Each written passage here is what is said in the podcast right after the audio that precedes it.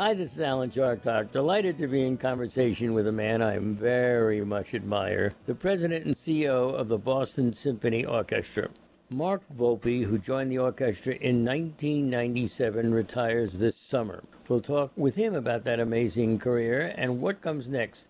But first, welcome my dear and wonderful friend, Mark Volpe. So glad to be able to talk to you. Thank you, Alan, and you know, thank you for years of conversations. And I've always admired what you built in, in public radio, and certainly I was just kibitzing before we went on air about your book. You said Andrew got a five million dollar advance. You got a ten million dollar advance for the book you did with Mario, uh, which you obviously invested right back into the a, station. Yeah, he got a five million dollar advance, and I got a zilcho advance. In fact, they're lucky that I didn't have to pay to publish. It's a Which great book. I for the, I, I, I, have no idea whether it's still in print, but I just spent the last Which couple of weeks working through it. And what, what I, listen, when I was in Detroit, I don't know if it was just a 50,000 watt station, but occasionally you could hear, you know, Mario and me coming across from Windsor, coming from DET. I don't know your syndication, but you know, long before I met you, I heard your voice. And Mario I still came show. to Tanglewood. the Me and Mario show, Mark Volpe, was on many, many stations. It was on in Boston, I know that. It was on in New York City, and it was on in every public radio station, I believe, in New York State. And we did it for a lot, a lot of years. I don't really know. Somebody told me 18 years, somebody told me 12 years, but in any case, it was a lot. And do you know what broke us up, me and Mario? Andrew. The son?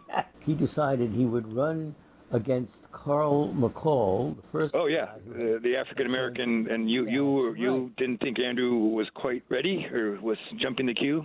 I remember you called that out, and you know, blood's pretty thick over there. Oh, that's right. Blood was pretty thick. You're exactly right. Let's talk about you, not about me. Let's talk about why you decided to retire. I'm a little bit disappointed no, not a little bit. I'm sure your replacement will be great, but you know, I had such admiration and always have for you and what you've been able to do, both as a lawyer, a musician, and a guy who knew how to handle one crisis after another. It's been an extraordinary run.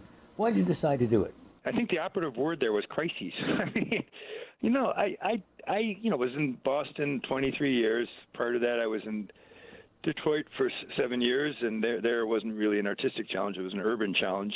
And so we were one of the catalysts for the urban renewal that Detroit's uh, experiencing. And and prior to that, a couple of years as my dad's boss in Minnesota, and and so I, I did it for 38 years, and and and ultimately, you know, I got tired of of working 50, 51 weeks a year, working you know 75 to 80 hours a week and and you know i just at a certain point there's there's I, I you know love the Boston Symphony. I love Tanglewood. Uh, certainly will keep that as part of my life and hear concerts and don't don't I just don't want to work that hard. I do want to do. I have all sorts of ideas and have had many conversations with with you know keeping intellectually engaged and a lot of teaching. You you were obviously uh, a professor and and I do a little bit of speaking and I have uh, projects to possibly pursue in Europe and Asia, and um, can, you know, obviously some of this is dependent on COVID. You know, you know we we're we're a little spoiled here in Boston and Massachusetts. I think we're 70% vaccinated. I'm I'm talking to the Ozawa clan and helping them with a few things, and uh, it's amazing they're going forward with the Olympics with five you know five six percent of the Japanese population vaccinated. So so you know, eventually I'll get to Asia and, and, and do a few things with Seiji, and uh, you know, I have a few projects in Europe, and and it'll be great to have you know a, a beginning and end, and, and then move on to something else. And I've always enjoyed uh, teaching, and so there, I think I'm scheduled already for five or six or seven. I've I've lost count. You know, three, four, five day residencies, and I think I'm in three three time you know, zones. Uh, and it's not for me to announce; the universities will announce it. But but uh, kind of kind of fun to to do that and specific topics. I do I do a whole spiel, you know, starting actually with the Greeks and Romans on on you know cultural institutions uh, and what they can do is a catalyst for for you know urban development. And sometimes it goes beyond urban development because our project, the Linde Center, uh, uh, hard to describe Tanglewood as urban, but certainly as a development that had you know, significance, you know, beyond the actual eight week festival at Tanglewood, and you know I do the whole thing on you know Robert Moses, a name you would certainly know as a great historian. uh, people forget, you know, Lincoln Center. They go around, you know, high-end housing, you know, good restaurants, you know. But but you know, look at West Side Story. it's, it's, there's a reason it wasn't East Side Story. Uh, you probably know that better than anybody. It was West Side Story and and mm-hmm. Robert Moses. You know, beyond beyond the parkways, beyond some of the other stuff you could take exception to, bridges and cars, cars, cars. But you know, Lincoln Center came, you know, you know, out of out of that, and that was one of the great urban renewal projects. We did a quarter of a billion dollar development around the hall in Detroit. That that was a catalyst for a, a huge, you know, you know, obviously renaissance of some magnitude in Detroit. And you know, Boston doesn't need a renaissance real estate wise, but we did a few things here. And of course, Tanglewood. Uh, that's been, been what's that's what makes the Boston Symphony unique. And we had this great opportunity, you know, to build a you know the only four season buildings on the the campus, you know, beyond where the guys who cut the grass and all that hang out in a in a, in a frankly barn, you know, and create content, and obviously truncated by the pandemic, but but soon to be yeah resumed uh, off season, and certainly we're going to have a Tanglewood season this this year. So with with audience obviously scaled back given what we're still grappling with. Well, you know that my respect for you is unlimited, and I'm just unhappy that we're not going to have you at the helm now. Again, this isn't to say anything bad about anybody who comes on next, but it is to say that personally, you know, your sense of humor, your ability to put things into perspective, the fact that you are a lawyer and that you are an instrumentalist and that you are all of these other things really came together to make an extraordinary imprint on so many of us that it's going to take a little bit of reorientation for us. Now, Mark, the idea of a book is very important. I think you have to sit down and write that book because nobody has had that kind of experience that you have. And I really want to see that put down so that we can all read it and study it. What about that idea? Well, I mean, there, I've talked to a couple of literary agents about that possibility, and, and candidly, I'm, I'm already thinking movie rights and who would play Alan Chartock, and that the list is, is actually too, too long. I told my my lovely spouse that I was thinking of Kate Winslet to play my spouse, and then she said, "Who is going to play you?" And I said, "Well, I would that would be me," but she wasn't too keen on that idea. But but that aside, you know, you can go one of two two ways with that. You know, I've had 38 years in the business. I, uh, frankly, longer than that. My dad, as you know, you'll comment, is a trumpet player, and I, I grew up backstage, and, and you know, I, I met Heifetz and Rubinstein and, and, and the Smothers Brothers, you know, when I was, I don't know, 12, 7, 8, 10, you know, so I've, I, you know, a lot of stories whether some some are you know, worth telling, possibly you know whether I should tell some. That's a different question, but we're thinking about it. I, am much more interested in, in, the human dimension than a textbook, and and, and you know I'll do some of that in, in the various universities I'm, I'm, visiting, and you know I, they don't need me to write a book about finance or marketing or investment or labor or employment law.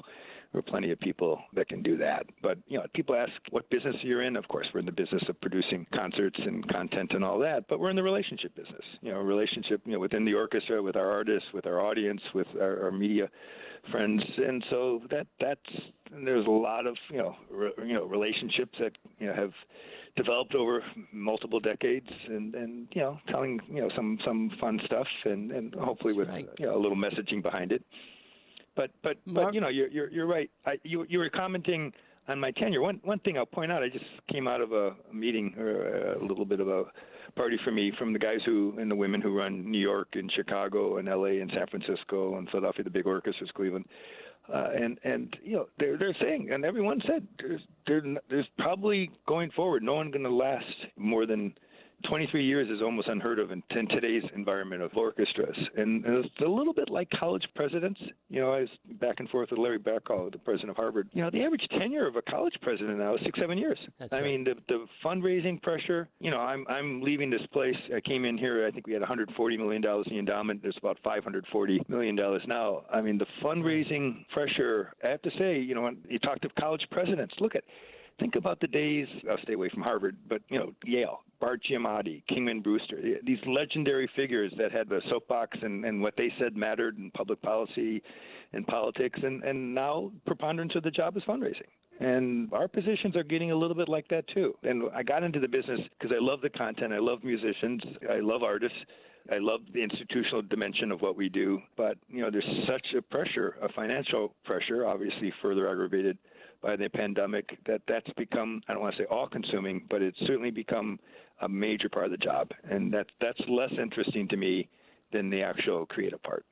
Mark Volpe, how do you raise money? Do you go to people and sit across the table and say to them, "Can you give us a million dollars?" I mean, how does that work? You have to first do research because asking someone, I mean, there's an old adage. I mean, the quickest way to raise $10 million is make one ask to someone who has $10 million and has disposable position to do it. I, that, that's a glib aside. I mean, I do it you know, sometimes directly, sometimes indirectly. It, it all depends on who you're talking to you have to do your research. You have to have a, some sense. You know, now in the period of time where, where the internet is pervasive, there's no such thing as privacy. It's amazing what you can find out. I mean, uh, so much stuff is publicly known beyond real estate. I mean, you can always tell unless people are using third parties or using corporate entities. You know, how much real estate they have, and you can always, you know, public ownership of stock and all that's pretty easy to you know, find out. That being said, that's just part of it. You know, you have to go to someone with capacity, and then and there's a question of propensity.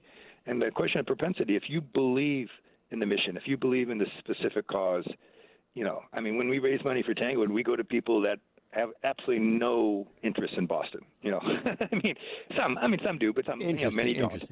And whether they're in New York or Washington, their their connection with us, even though we're one corporate entity, is is Tanglewood. So you would never sit there and say, you know, to them, oh, we we we, we need new chairs for Symphony Hall, or or we need, you know, to redo the women's bathrooms in Symphony. That's totally irrelevant.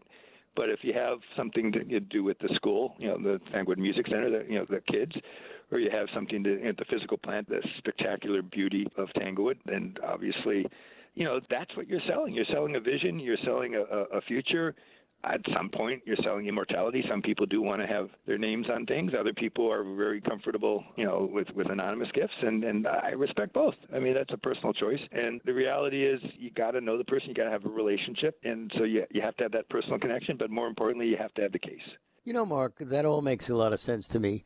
But you raise an interesting point, and that is, you have this place called the Boston Symphony, and then you have Tanglewood and there is a certain difference. I mean, people who come up from New York and populate the Berkshires and, you know, the Albany area and everything else, they know from Tanglewood. Most of them don't know from the Boston Symphony's home base. Did it take you a while to reconcile all of that, that difference? No, because I think the, the genius that, that certainly precedes me, uh, and I think part of the enormous success, why, why is Boston's, you know, budget – you know 30 40 million dollars more than Chicago which is a much larger city or Philadelphia which is a larger city you know or San Francisco which which you know has an explosion of wealth beyond what anybody can imagine.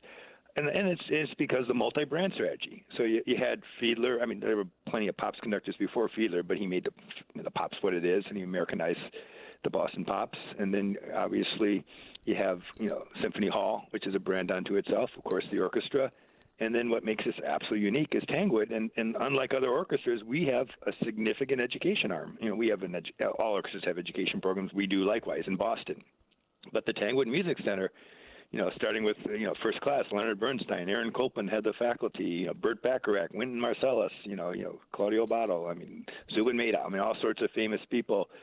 So, so you know, it, it's an incredible uh, asset, and and it's it's it's something. So I I knew early on that that you know we had multiple constituencies, uh, multiple we have multiple annual funds. You know, we don't have one annual fund. We have a Boston annual fund, we have a Boston Pops annual fund, we have a Tanglewood annual fund, and we have a, t- a, a annual fund for the school. You know, so so we have multiple annual funds. You know, I, I figured out you know right away when I was looking at the operating statement and the balance sheet and all that that that that's the, the genius uh, and, and why you know in terms of, of sophistication and, and, and, and you know ultimate uh, complexity, the, the Boston Symphony relative to the rest of the orchestra field, you know, in a, in a city that you know what it's Boston, the eighth, ninth, tenth largest market in the country.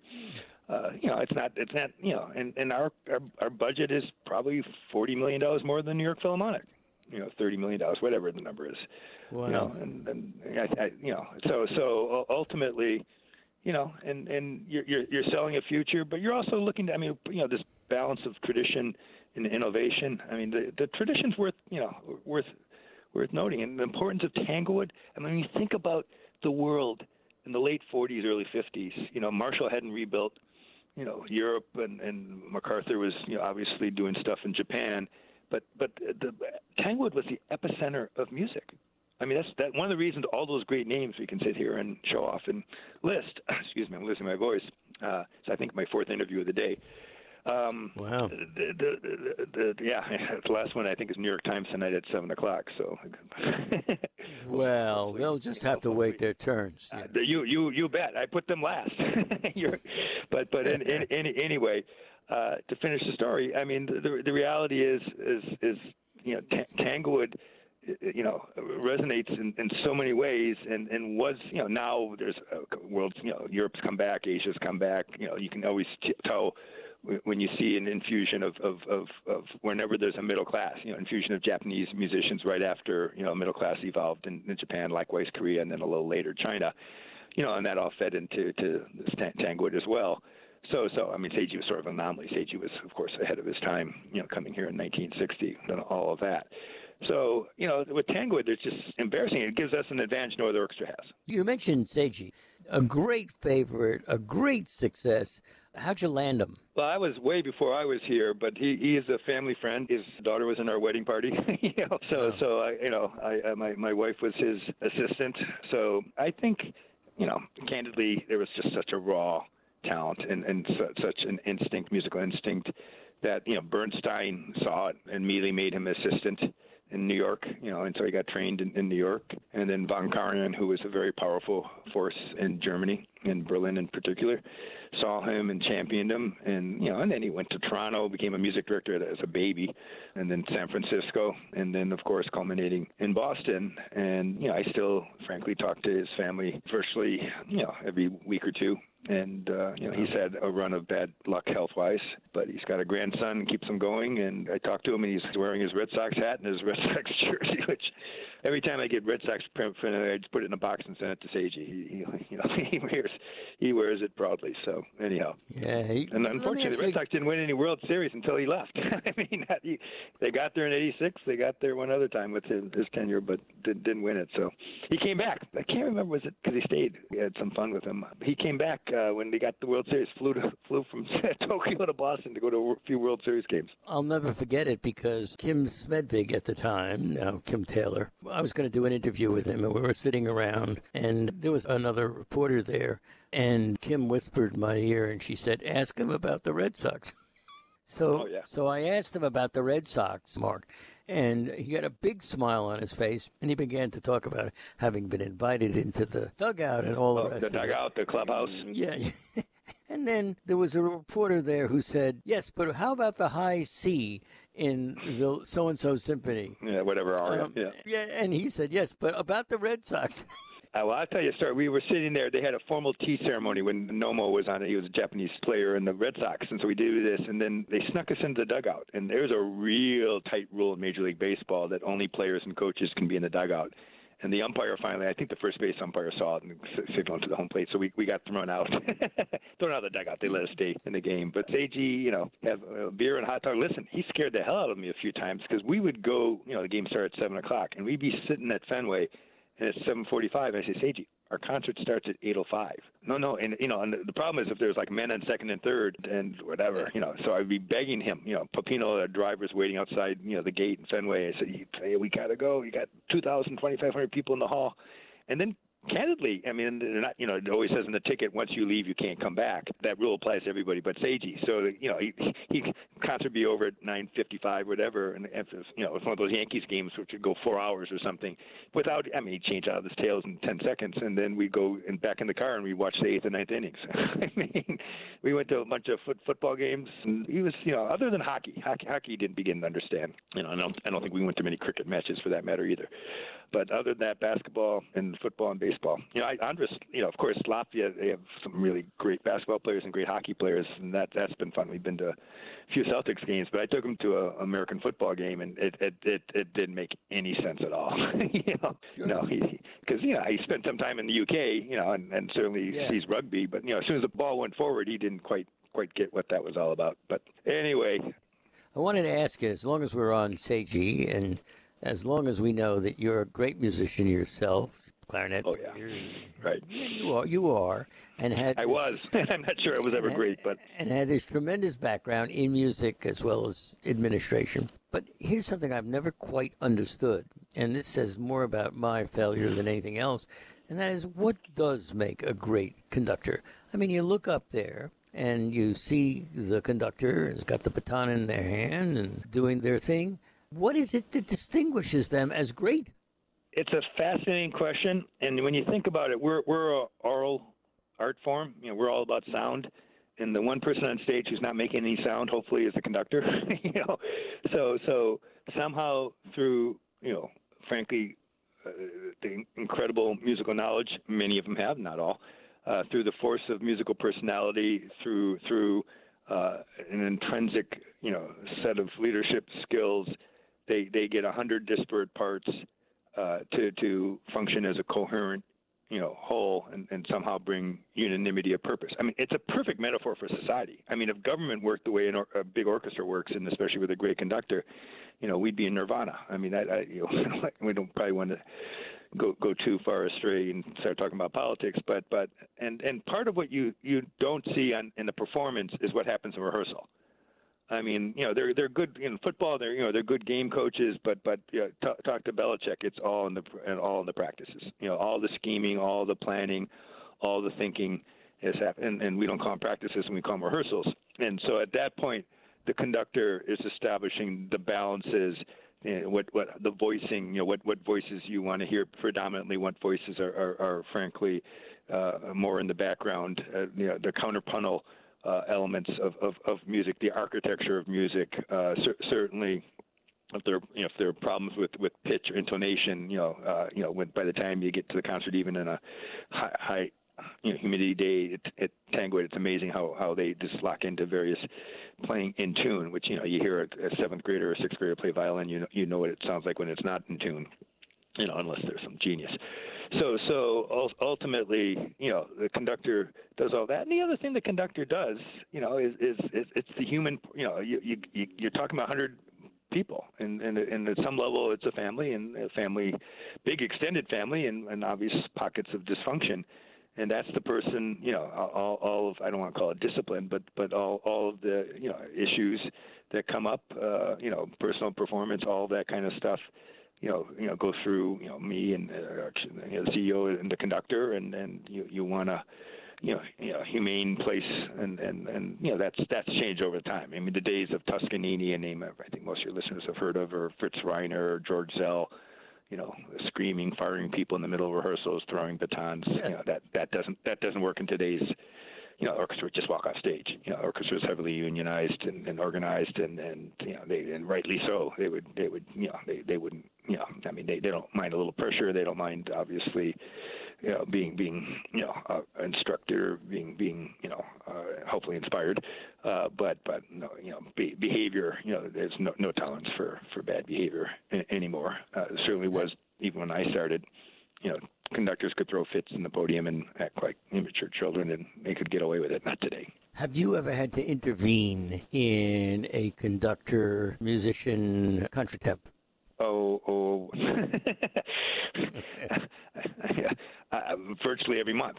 You know, really? I mean, and some are more intense than others, and and you know, and and and you know, Andris is a colleague. Andris is is is is you know certainly you know no one no one uh, mistakes him for anything other than the music director and, and, and certainly the final authority musically in terms of uh, you know various matters. But but and his, his style is very much collegial. I mean, they're colleagues, you know. But other conductors, you know, no, no. I, I've said in many many meetings, uh, uh, and those probably can't be in the book, you know. Uh, but but with with with with players and working through various matters and, and, and trying to you know do it in a respectful way and do a way that you know keeps you know everyone's integrity intact as much as possible and hopefully not publicly. Uh, but but that that's you know that's that's a partnership that that you better have between the president and the music director to to really you know and and and with Andris you know I I mean you know I know it's uh, you know a, a controversial name in our, our history, but but Jim Levine uh, left Andris an orchestra in, in fantastic artistic shape, personnel-wise. I mean, the orchestra is in a real sweet spot. It's always been a great orchestra, but demographically speaking, and, and every other way, you know, we have, you know, frankly, you know, it's a very interesting mix of really experienced players, you know, mid-career people and, and, and relatively younger people, and it's the right blend right now in the orchestra. And and so Andris has had, you know, less of that than most conductors because because you know Levine did what he did, uh, and then uh, obviously, you know, he, his health precluded him from proceeding, and this all, you know, precedes, you know, some of the, you know, egregious revelations. But, but, but, uh, you know, uh, Andris's orchestra is is in fantastic shape, and then then there's less of that now than there certainly was early in my tenure with Seiji.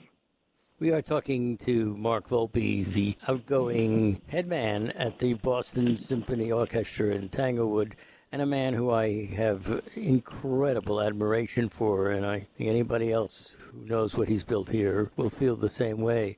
Let me ask you a question as a college professor. You're going to be doing some college teaching too.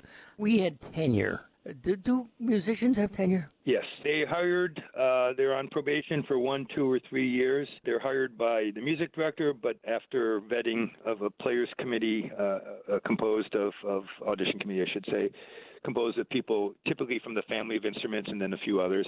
Uh, so if it's a woodwind audition, if it's a clarinet player, you have oboe players, bassoon players, of course, clarinet players, flute players in the audition, and maybe a few string players and, and maybe you know, brass player, just just to provide some some uh, uh, color commentary. But but anyhow that aside, uh, and they, they, they do all the screening, and then they narrow it down to you know what candidates they think are qualified for the orchestra, and then the music director has the final say, and then that that same committee meets uh, uh, periodically for the first year and two, three, you know, and we get feedback, and and and so at that point uh, they they have uh, they have tenure. So it, it's very similar to the academic world, although academic tenure, as you know, probably as a tenured professor is probably six, seven, eight years, whatever it is. But but ours is shorter.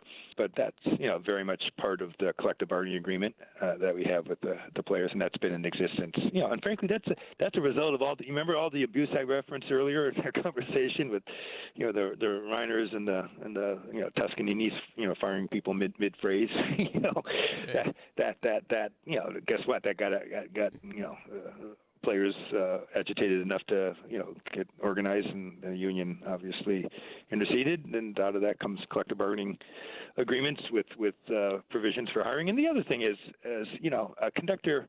You know, when my dad auditioned for God knows the Minneapolis Symphony in the early '50s, there were 20 people auditioning, 20, 25 people. Now, you know, we could have upwards of three, four, five hundred people. You know, and and and so we're you know the conductor can't screen 500 people, so you know, in the first rounds, tend tend tend to be taping. You know, people make tapes and and and then they submit him, and then and then uh, you know, 30, 40 get invited to Boston to play an audition, and then and then from there, you know, you have three, four rounds. You know, so that that's sort of the process. But but there is tenure.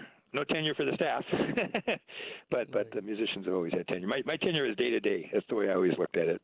How were you evaluated as the head guy? Was there a personnel committee? At the Boston Symphony? Yeah, there's a comp committee.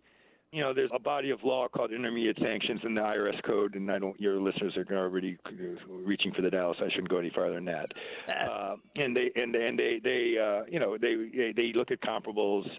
Uh, I, I always argue there's no comparable to Boston, but but anyway, and then they they they make recommendation you know, and and you know, I, I I feel I get reviewed every day. I get reviewed by the players. I get reviewed by the staff. I get reviewed by various board committees. I get reviewed by you all. I mean, you know, so I, I, you know, there is a formal you know mechanism for for you know uh, uh, compensation review, but but I, I I've never never focused so much on on annual reviews, and I have never really you know got hung up on that even for my own direct reports. I mean, I, we live with these you know yeah, the direct reports to me meet at least you know three hours a week. If there's a performance issue, I don't wait a year to tell them. Put it that way but I have a fantastic team. And part of what you we do. have here, we have continuity. You know, you you you you you, you uh, obviously uh, work a lot with Bernadette. You know, Bernadette, Bernadette was here before I was here. You know, our, our, our supreme press person.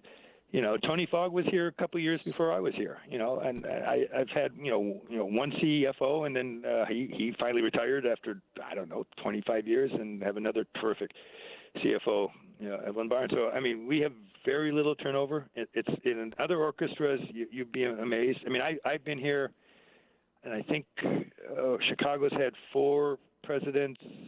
San Francisco's had at least three. LA's had four or five. You know, so there's tons of turnover. You know, there's burnout jobs and all that, and not just my position, but we have institutional memory, we have continuity. You know, the people that that you know run Tanglewood, Bobby Lahart's been, you know, his father was there before he was there, and so you know, for for many of us, you know, it's not a job, it's a cause. You know, So, obviously, Mark- you know, you got to support your family and have you know pay, make your house payments, but it's a cause. So, Mark Volpe, we argued about this before. I said you were a great clarinet player. You thought you might have been pretty good at one point. But do you ever, you know, wake up in the morning and just say, today I'm going to beg them to let me play in the clarinet section of the Boston Symphony? I have to say that is a fantasy. I'm not in shape. You know, I would never do it to the Boston Symphony. When I played in Baltimore, uh, I mean, I, I was I, I was actually, you know, you know, the general manager, whatever my title was back. You know, titles keep on changing. Uh, and and uh, I played quite a bit. And then my last week there, I played in the orchestra. But I was in you know, I was in, in, in shape. I was I, at one point the joke, you know, I was the highest paid third clarinet in the history of third clarinet, and the union insisted I get paid for playing clarinet. I, I didn't want to get paid. I just frankly wrote a check back to the orchestra as a contribution for my clarinet salary. You know, and I always felt I didn't want to take you know work away from someone who really needed the work, but the orchestra was adamant. And you know, I played a bunch of concerts there uh, as I was leaving, and and you know, I, I think the last week I decided it was too emotional, and I was leaving Baltimore. I just couldn't play it. You know, you want to play maybe not at the level, but close enough to the level that you're not embarrassing yourself or anybody around you. And so I, I did that. But you know, and, and Boston's another world. So I mean, I wouldn't do that to my my wonderful friends. Although my uh, the Tom Martin, the uh, principal in the Boston Pops and assistant principal, and, and the symphony, he, he, his gift to me was a bunch of reeds. Uh, we studied with the same teacher. We both went to Eastman, you know, and he, he's one of the reasons I went into management. I heard him play. He's two years younger, two three years younger than I. I said, if that's the standard, forget it. you know, I'm going to law school. I'm going to manage. I'm getting out of that rat race. You know, because you go to audition, you you see people that are 32 years old, their spouses are still supporting them, and that was just too depressing. And I didn't want that as my life. Who's the greatest clarinetist in the world right now? Everyone that plays in the Boston Symphony. How's that for an answer? I'll tell you who did the most for clarinet, and I got to know him, and I got to actually play for him a few times. Benny Goodman.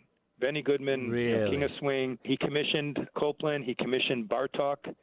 Almost all the great clarinet repertoire of you know 20th century paid for. You know, because he had, he had you know fantastic obvious income from from being you know I mean in the 30s and the 40s he was you know was you know and the other thing about Benny, which people don't realize, he was one of the guys who integrated Carnegie Hall because he had Lionel Hampton playing playing vibes and he had Teddy He, he did.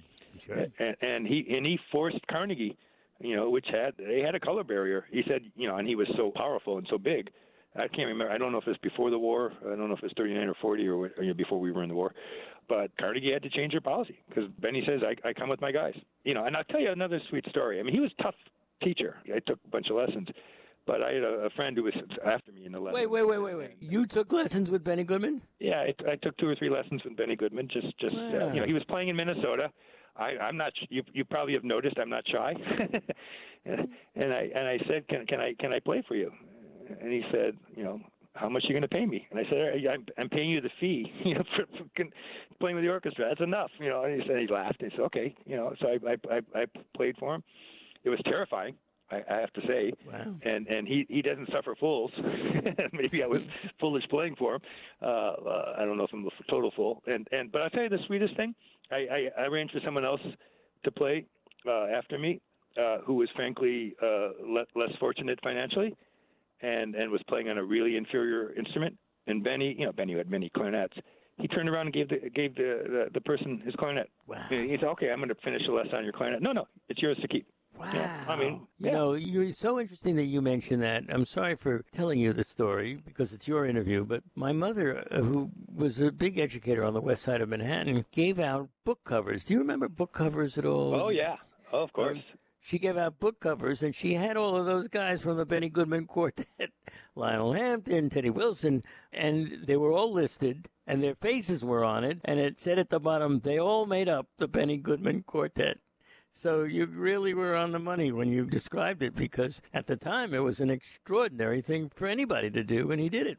Oh yeah, no, he he forced the issue, and and you know, I mean, it, I, I, it's one of the great things about doing this for for almost 40 years. You know, you know, Bobby McFerrin's father was one of the guys, you know, one of the great great jazz singers, but his his father was one of the guys who broke the color barrier at the Met.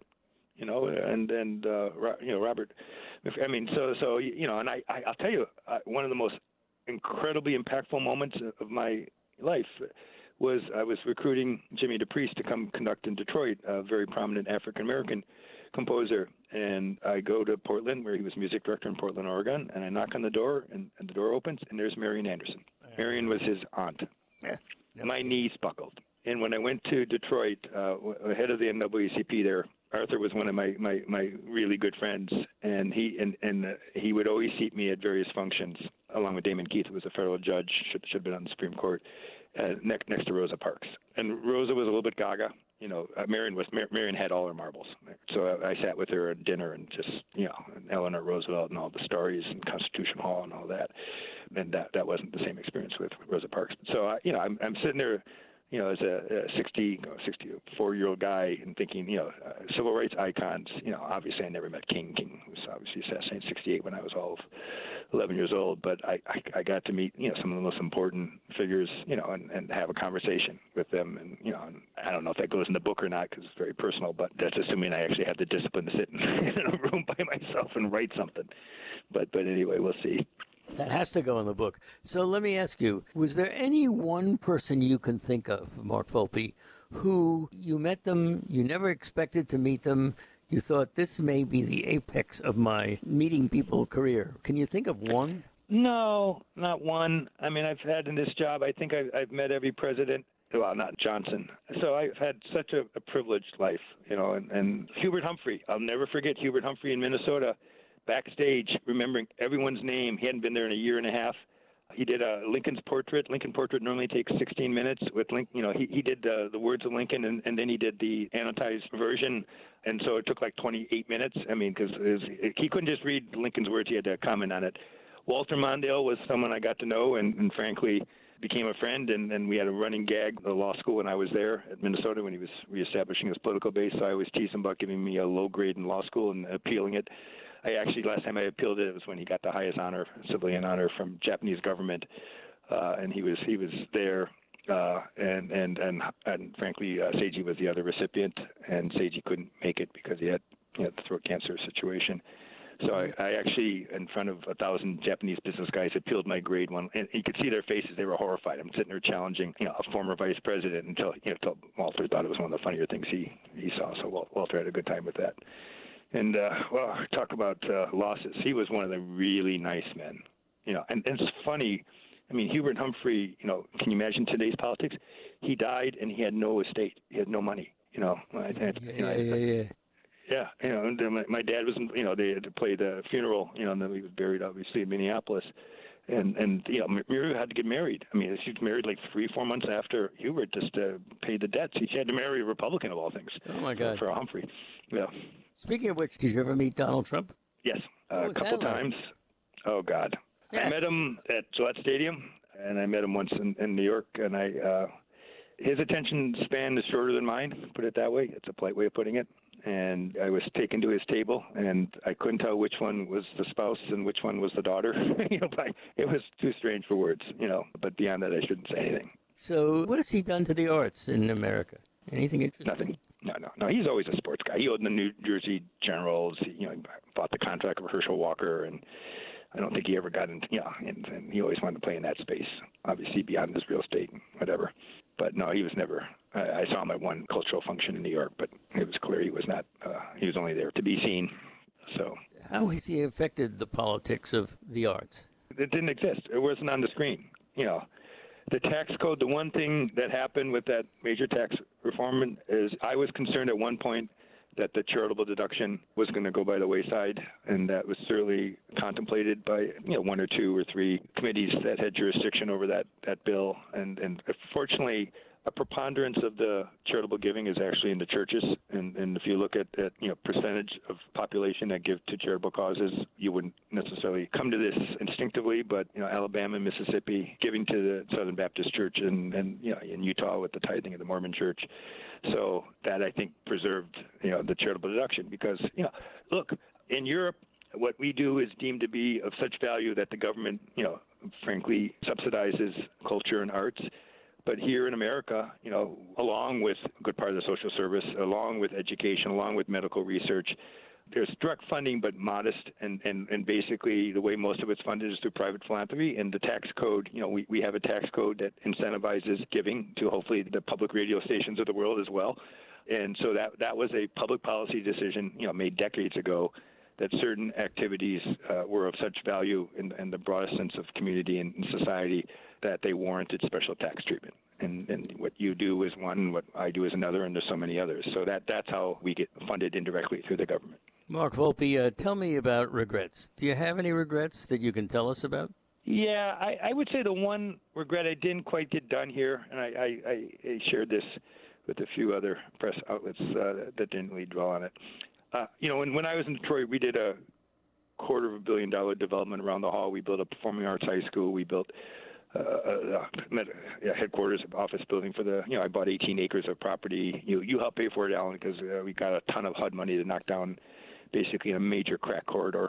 You know, I was always worried we were going to kill somebody because we had to bring dogs in to sniff between the walls in these buildings. It was it was Detroit. It was you know it was right in the Cass. Anybody knows Detroit, the Cass corridor, which is the major crack corridor, one of the major ones in the country. So we bought all this real estate around the hall and and and, and you know built a parking deck, built some restaurants, built offices, built you know all all sorts of things, and that was a catalyst. So we we own. You know, while I was here, we bought property around the hall, and some of the property already existed. And and I, I not that Boston needs, you know, urban, you know, renewal. You know, it's, in our neighborhood it doesn't. But but but but I I had this you know, vision, and I could never get it through. You know, we had like three or four false starts. You know, with with uh, you know, couldn't get through the rest of the board to to invest in in, in frankly, we have the greatest hall in, in the world here, uh, and, and Symphony Hall are one of the great halls in the world, and and and surrounded by facilities that are just inadequate. And so and and then you know all the as we evolve into institution that's going to be more you know frankly externally focused and civically engaged and having you know spaces to do education spaces to do like we have at Tanglewood you know Tanglewood you know the the, Linde Center and all the studios we have there. Uh like likewise in many other buildings. You know we don't have that here. You know all that pedagogy that goes on in Tanglewood we we can't we couldn't do here. We don't have the spaces. And so I I, I thought you know and then obviously it could be a resource for the broader community. But we never got it done, and we certainly you know took three, four runs at it and didn't get it done. So I don't know if that's a regret. There's always you know the, the real estate we bought for for X is now worth five X, you know, because of the Boston real estate market. So it's it's been you know it's only showing up in the balance sheet as X, but but it's worth a lot more. So it's it's been a good investment, and one one actually generates significant investment income because it's it's leased out. Uh, both actually now are leased out, so so we're making money off it. But that wasn't the idea. The idea wasn't you know investment property. The idea was to, to really enhance the hall experience and then really connect us to the rest of the neighborhood. Mark Volpe, do you ever see a time when Tanglewood will be more important in terms of the holdings of the Boston Symphony than Boston? No, no. I think we're, you know, the reality is we're the Boston Symphony Orchestra, and as much as I love Tanglewood, and if you look at you know, my 23 years, you know, we, we've we've significantly uh, enhanced Tanglewood. You know, we've expanded the season on the shoulders, brought many more popular artists back into you know the complement that we offer. The Berkshires, you know, we, we built, you know, look, you know, we've invested tens of millions of dollars. I mean, obviously the Linde Center is a 30 plus million dollar project to begin with, but beyond that, you know, tens of millions of dollars and, and the various um, physical plant and, and landscaping and, and all that, and we'll continue to do that. So I, I don't look at it as competitive. I, I, I look at it as, okay. as complementary. So we notice, as you just mentioned, that there are a lot of popular artists. Does that portend the death of classical music eventually? No, no, no, no, no, no. I, you know, the death of classical music has been predicted for the last, you know, 80 years, 90 years, and surprise, surprise, we're still here. And surprise, surprise, we have a, an endowment of 540 million dollars in, in sell pre-pandemic year, $53 million worth of tickets. You know, so so I don't see it it getting easier, but it's never been easy. And the marketplace is is much more competitive, much more complex, much more diverse. But we live in a in a totally you know niche world. I mean, other than a few holidays, what brings the country together? I mean, not much right now and so so I, I, I think there's is you know certainly always going to be classical music and and, and frankly uh, part of our next focus has to be advocacy in the schools and, and bringing back more public school music education programs and certainly focus on the next generation of, of not just uh, musicians which we do at the Tanglewood Music Center but but the audience which we do through broader education initiatives so I'm always optimistic. And again, classical music has been supposedly in, in play or jeopardy for 70 years. And, uh, you know, starting, I you read articles in the late 40s, no, there's going to be no more classical music. Okay. So there are some names that come very close to you and to Tanglewood and to the Boston Symphony. One of them is JT or James Taylor, as we know him, who seems to just give to the Boston Symphony and to Tanglewood every year. Tell us about your relationship with him. Well, I mean, he's just amazing in that a lot of the singers that have been around as long as James hit a peak, and then and then you know the voice starts you know uh, deteriorating. And as someone who, who's heard James sing year after year after year, I wouldn't argue he's getting better, but maybe he is. You know, I mean, it's amazing hearing a lot of singers and, and hearing opera singers I, I won't name names, but you know they hit 60, they hit 65, and and you know they have to change their repertoire, they have to rethink certain things. You know, James gets better. I mean, and it, it, it's it's an amazing phenomenon. Uh, uh, you know, because it, it's it, you know there's there's basic phys- you know physiological uh, issues with with the human voice. Your cords, you know, harden. Your you know all that. But you know, he's whatever he's doing, uh, it's it, it's it's working. You know, and he's incredibly generous uh, soul, and uh, you know a lot of the popular artists, you know, make uh, you know ones who are remain popular, like James, you know, make a lot of money, and and I think uh, hopefully he will continue to inspire others to be generous because they they have had you know uh, you know there's kind of an interesting trend in a and you think about our, our you know, I'm a little younger than you, but not much, Alan you know, think of what you know baseball yeah, and football like... players used to make. You know, I mean, it was a big deal when you know Ted Williams would make eighty thousand. You know, can you imagine Ted Williams in today's market? It'd be sure. 35, 40 million. I mean, and then you you, can, you know comparing 1960 dollars to, you know, obviously even with the inflation, it, it's it's you know, and the same thing with with artists, the same thing with movie stars, and the same thing you know, the, uh, as as the cult of celebrity becomes ever more pervasive, it's obviously richly rewarded and, and James shares those rewards. Okay, and talking about stars and names that are part of our existence here in the Berkshires, there is, of course, a guy I've called the greatest guy in the world, and that's Yo Yo. And, you know, you see him there. You know, here's this great artist. I'm always astounded. This great artist who's world famous, and yet you see him in the audience listening to someone else. That tells you more about him than anything else could possibly. Well, he's a great friend and a great colleague to many artists, and he's going to be there uh, supporting them. And it's not just Manny, who's been his partner for God knows decades and decades. It's interesting you mentioned Yo-Yo. I, obviously, I don't know when you're going to run this, but he's in, he's on stage right now. Uh, there's a, a, a thing called Masterclass, and he's he's taping it right now on stage at Symphony Hall, working with some kids and stuff. So so. uh he, he's uh, cer- certainly I don't want to you know say anything, but but uh, you know wonderful uh, complementary uh, things. But but he's sort of the house cellist here in Boston, and, and sort of at, at, at Tanglewood, he's, he's uh, as you noted, a, a fixture not just on stage but in the audience as well. The house cellist for the world. He transcends classical music. Yeah. You know, you know, Pavarotti did in a different way. Lenny did. You know, there are a few people that go beyond the circle that, that obviously loves classical music. Do you ever get angry, really angry? Not that anybody was ever evidenced. You know, my kids might have a different perspective on that, but you know, you can't do what I do for 38 years and have an anger issue. And the one thing about 38 years, you know, I, I don't want to suggest for a second you've seen it all because you, know, you say that and then all of a sudden something you know, new, and I, I'm you know surprised couple of times a year with stuff. So I'm not suggesting, but but you know, you got to keep a perspective, and you know, like when something goes wrong, you know, and there was something going wrong this morning, and I'm not going to say what. I sit there, looked at the CFO, and I said, you know, no children were harmed. you know, what we do is basically, you know, we're not making napalm, we're, we're not, not making mm-hmm. paper clips. You know, we're, we're making something that brings joy and solitude and, and inspiration to tens of thousands of people. So that's a perspective. It's a context. Mark, what do you do when somebody gets hit by lightning at Tanglewood? Well, I mean, what, uh, the worst time, us... you know, one of the great things about Tanglewood is, is, you know, we have so many incredibly helpful people, you know, a lot of sheriffs. And, you know, when someone gets hit in lightning there, there's a sheriff there within 30 seconds. They know what they're doing. We, we as, as you undoubtedly know, have ambulances because, you know, if we had to wait for an ambulance to come in from Great Barrington or sure. from Pittsfield, you know, so every major shed concert, we have at least one ambulance, sometimes even two so that the medical team's there in a minute, two minutes, and and you know I get letters from people saying you saved our, our lives because you know if you're out in a rural setting and you have a coronary or you have some other type of medical episode. I mean, I always say the best place if you're going to have a me- medical episode, have it in a concert hall or have it at Tanglewood because there are first of all dozens of doctors around, you know, and we we very proactively have a whole medical team and all sorts of protocols that we know how to do it. So what happens when there is an emergency like that? You're in a great concert, it's a sensitive moment, and yet somebody has a heart attack. Does everything stop, or do you know how to move people no, aside? They, how they, does that work? There are a few times where it's so conspicuous and it's right. You know, in my 23 years here, you know, once or twice in Boston we had to stop. Uh, but I, in Tanglewood, you know, they, they tend to get there. They're incredibly fast. They're incredibly discreet.